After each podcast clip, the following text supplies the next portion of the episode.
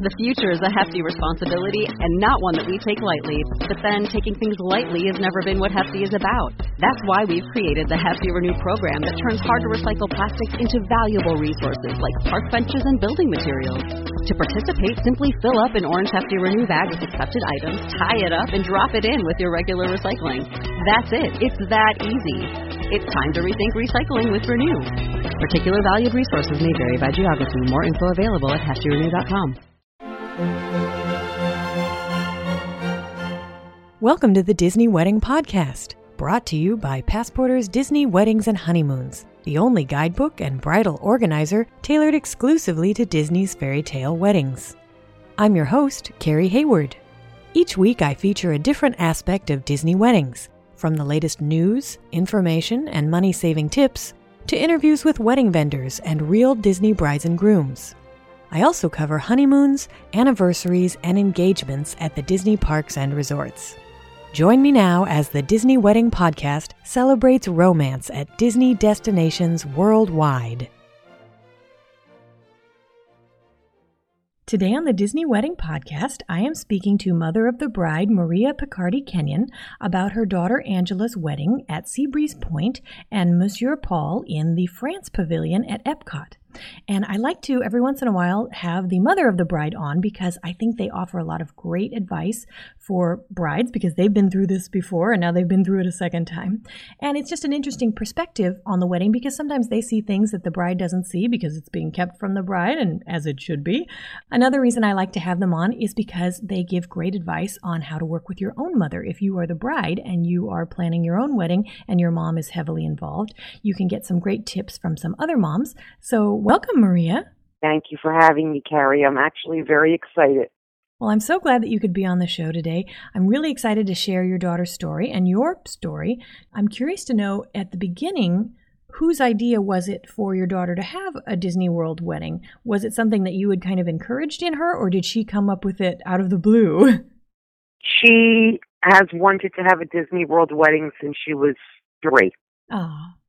And so when you guys started actually gearing up to do the planning, did you notice that a lot had changed in wedding planning since your own wedding? Did you feel like, oh, this is, I know exactly what to do, it's just like my wedding, or wow, this is a whole new ball game? It was a whole new ball game from 1979. When I got married, you know, you picked out your hors d'oeuvres for cocktail hour and your dinner, and a few flowers for the tables, and it was over. This was very, very detailed.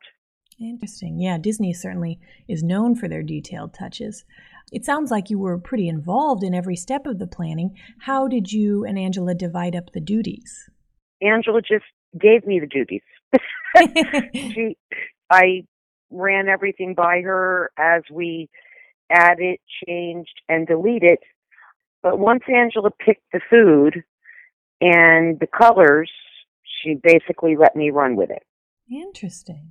That's great. It's, it sounds like you guys have a great relationship that she entrusted the whole wedding to you. We we really do.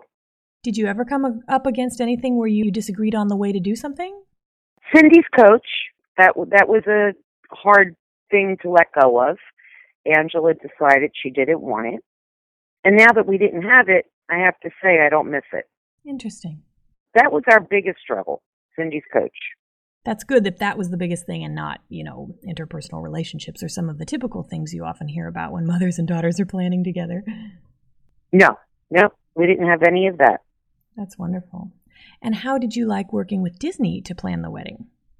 I loved it. Our planner was Val Rico, and she was extremely communicative. I can't speak highly enough about her. I mean, I never waited more than a day to get a response from an email. That's great. She was amazing. And our floral planner during the planning was wonderful as well. How many guests did you have? We invited 110. We ended up with 65. Interesting. A good manageable size. Yes. And because we had fewer than expected, it allowed us to put our dollars elsewhere. Oh, that's good. Towards such things as decorations. I spent a fortune in floral. and then talk a little bit about how you guys decided on the locations for the ceremony and the reception. Angela was adamant that she did not want the reception in a hall. If she was going to have it in a hall, she'd stay home. That those were her exact words. She definitely wanted it either outdoors in Epcot, something like that. Our first choice was Italy, being Italian, but unfortunately, the Italian restaurants in Italy do not allow you to have weddings inside them. And we were concerned if it rained where we would end up. And also, being end of June, would our guests pass out from the heat? Oh, right. So Val mentioned that Monsieur Paul's sometimes has receptions. And so we went there and we looked at it. The manager was wonderful. He could not have been more gracious. He was willing to do anything we wanted to the menu and to the bar. So uh, we felt very comfortable. And we liked the idea that it kind of reminded us of an upscale version of a restaurant we dine in in New York in the Little Italy neighborhood. So it really worked out beautifully. We were very happy with it. That's great to hear, especially since it is run by an outside vendor, and your first thought would be, oh, they're going to be intractable about making changes. So it's great to hear that they were so eager to work with you. Actually, the restaurant was more willing to make changes than Disney. I don't remember her name, but when we met at the restaurant, the Epcot coordinator kept pushing back a little bit. And the manager of the restaurant said, Oh no, if they want these tables moved, we'll move them. If they want the cake there instead of there, they could, whatever we wanted, he was more than happy to do. Wow. And then, did your daughter add any Disney touches or have any kind of a theme for the reception there in the ceremony? We didn't do any Disney touches in the decor at the restaurant. The only Disney touches we did, Angela had a little crystal hidden Mickey in her bouquet, and her husband Phil had one in his boutonniere. And my granddaughter, who was the junior bridesmaid, carried a Minnie Mouse floral to look like Minnie Mouse. Other than that, we didn't do any Disney touches as far as decor. We had Minnie and Mickey at the reception, which was a tremendous hit. But the the decor was we tried to keep it as country French as possible. Angela wanted our guests to feel like they were eating in her home. Hmm. And then you talked a little bit about how floral ended up being a large ticket item. What were the most and least important aspects of the wedding when it came to focusing your attention on budget? Unfortunately, what were the most important things ended up being our largest disappointments. Mm. Angela's bouquet was the size of a bridesmaid's. The decor at the Seabreeze Point Pavilion, we had asked them to have chiffon hanging by where they're getting married, where they said their vows, and then three chandeliers hanging above them. And that was fine, but the floral that I paid substantial money for, holding back the chiffon, was not as prominent as I thought it would be. So I was very disappointed in that.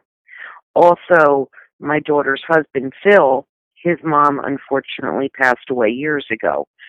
So he wanted to honor her by putting a bouquet on an empty chair where, you know, in the uh, pavilion. Mm-hmm. That was forgotten about. Oh my. Yeah. So thank God Val pulled a few flowers out of something and wrapped it with ribbon and we used that for his mom. Mm. Um, the reception decor was okay. It wasn't blow your socks off. It was okay. Every table was different as we requested. Again, I just expected more. The biggest disappointment was the dessert party because Val and uh, the Epcot coordinator had approached me at about five or five thirty that that evening, and said they wanted to call the dessert party because of an eighty percent chance of rain. And I said, but there's not a raindrop coming down. And uh, he basically told me I didn't have a choice, and we went back and forth. And he agreed to wait until six thirty to call it. So we never had to call it because it never rained. So the first thing I see walking in the dessert party are these black plastic chairs. And they were supposed to be silver Chiavari. And that was very important to Angela. That was one of the few things she really wanted. They were not there. The other thing was we wanted a Grand Marnier frozen slushy machine. And when I went to get a Grand Marnier slushy, it wasn't a slushy. Come to find out, they had already assumed it was going to be cold and they didn't turn the machine on in time. Huh. So, you know, those were very big disappointments. Not saying Disney didn't compensate, they did. But those are things we can't undo. The pictures have black chairs in them, which really upsets me. Interesting. And the chairs had also been pulled because they thought it was going to rain, and so why bring the chairs or something? Yes. Ah. Yes. So, you know, I guess they were just keeping me quiet because I think they could see I was really getting upset by telling me they'll wait till six thirty. Well, much to their disappointment, it didn't rain, and we went to the dessert party. Hmm. Well, that's interesting. And so they did resolve it, though. They were able to compensate you for part of it. Well, yeah, they they didn't they didn't charge me, but I would have rather paid the bill and had silver Chiavari chairs. Exactly. So then, was there any aspect of the wedding that seemed like it was going to be a big deal? Maybe problems that you were anticipating that then never materialized? Nope. I didn't anticipate problems. I was in my I was in my Disney mindset. I didn't anticipate problems. And to be honest with you, Carrie, probably a large part of that is because you gave us the heads up as to what to anticipate. So I think I nipped a lot of it in the bud before it even came to pass. That's interesting. Okay. So what turned out to be your favorite memory of your daughter's wedding day? Our dance together. I did not know she was going to dance with me. I had been teasing everyone for months. I'm the mother and I don't even get to dance with my daughter. My mm-hmm. husband gets all the glory. And uh she had them play uh Andre Bocelli's The Prayer and she and I danced together. Oh. Yeah, it was really a special moment. That's wonderful. So then what would you say to any mothers who might be having trouble with their daughter's decision to have a Disney wedding? Jeez, what would I say to them?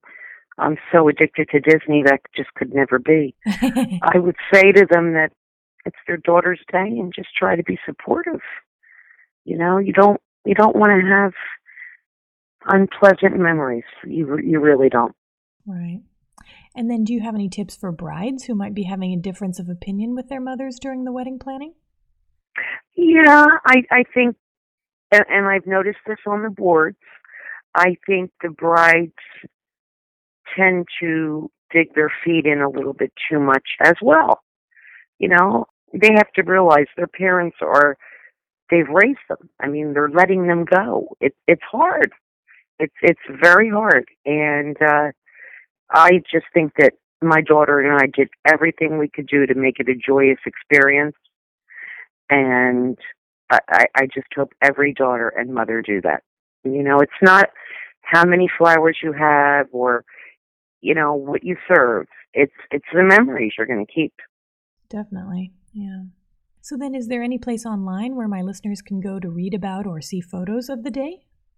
Actually, there are no there are very few pictures right now because Angela has insisted, which of course I don't agree, that she only wants to put the pictures she likes up. So I am waiting for her to give me approval. well, I know how she feels. yeah. Uh, I think every picture is gorgeous. I will say Misty Mioto was phenomenal. Phenomenal. Cannot say enough about her. Well, let's see. Is there anything else you'd like to share about the day? Yeah, just have fun with it. that's what it's all about. Have fun with it. That's wonderful. Well, thank you so much for being on the show, Maria. I really appreciate your sharing the story of your daughter's day and your own uh, advice on pulling off a Disney wedding. And I appreciate your being on the show. Thank you. Thank you so much for having me, Carrie. That's our show for today. If you enjoyed it, be sure to rate the Disney Wedding Podcast on iTunes so that others will find it. You can also send your comments, questions, and suggestions to info at DisneyWeddingPodcast.com. Past shows are available in iTunes and on the show's website. And for instant answers to all your Disney's Fairy Tale Weddings questions, check out Passporter's Disney Weddings and Honeymoons Guide, available as an interactive ebook with continual free updates at passporter.com/weddings.asp or in print at passporter.com and amazon.com.